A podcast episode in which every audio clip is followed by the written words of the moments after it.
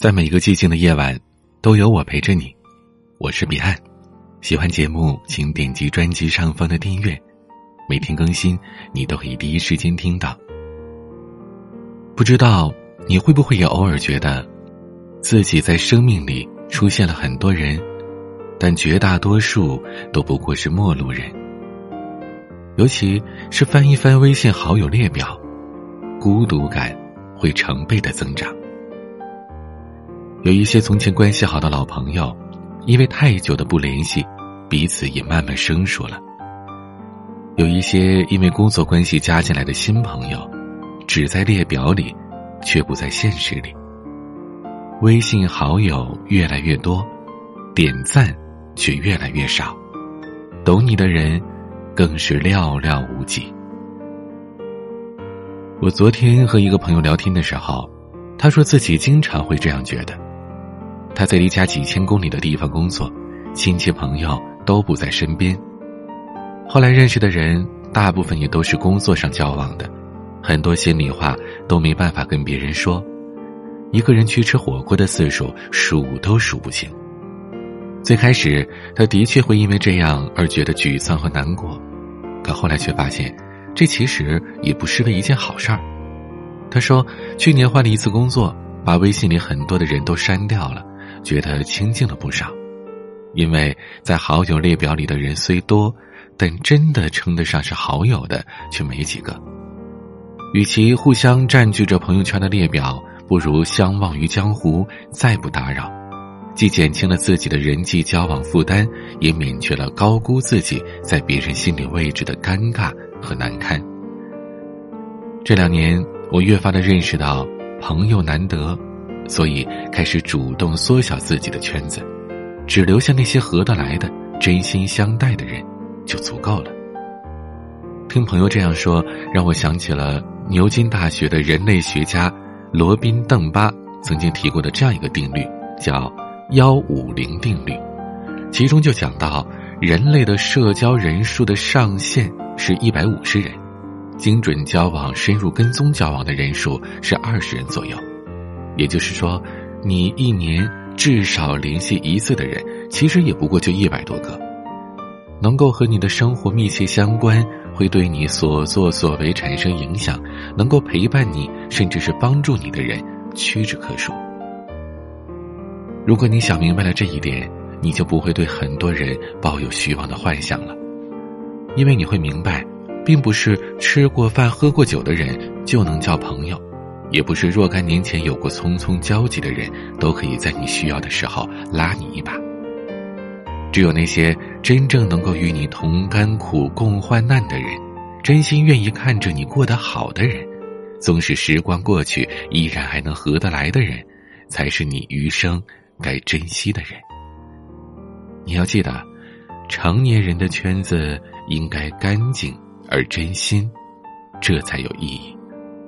我看到过这样一句很有意义的话，说人到了一定的年纪，必须扔掉四样东西：没意义的酒局、不爱你的人、看不起你的亲戚、虚情假意的朋友。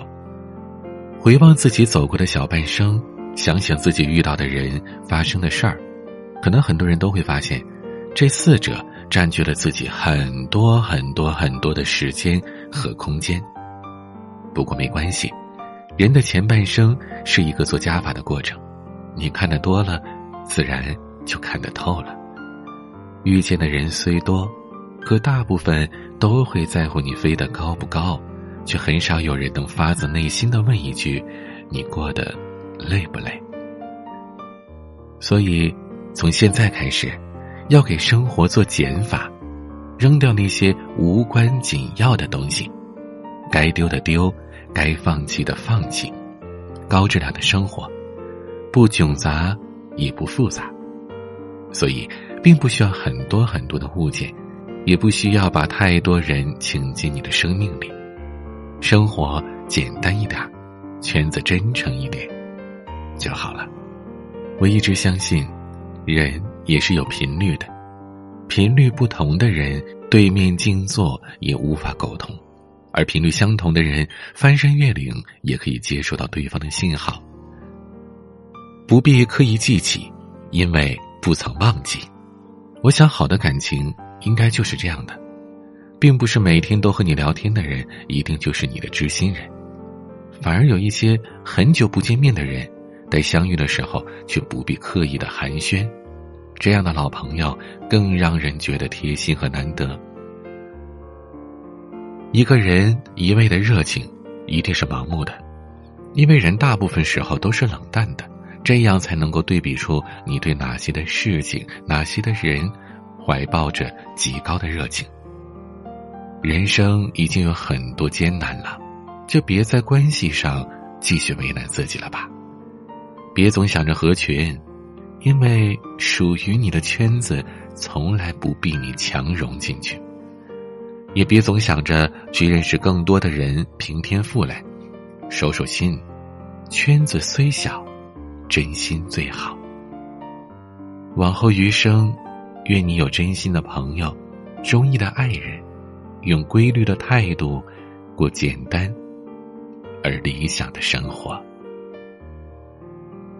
希望我能成为你最好的朋友之一。有任何的心事都可以给我留言，可以关注微博 DJ 彼岸发私信给我，也可以添加我的私人微信号。彼岸幺五零八幺七，彼岸拼音的全拼加上数字幺五零八幺七，我是彼岸，晚安。一是婴儿哭啼，二是学游戏，三是青春无语，碰巧遇见你，了解这个你。沉溺这个你，时间暂停，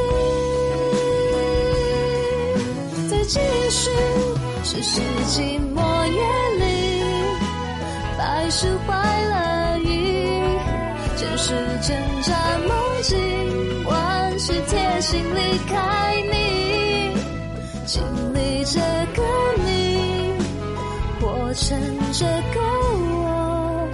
细数自己。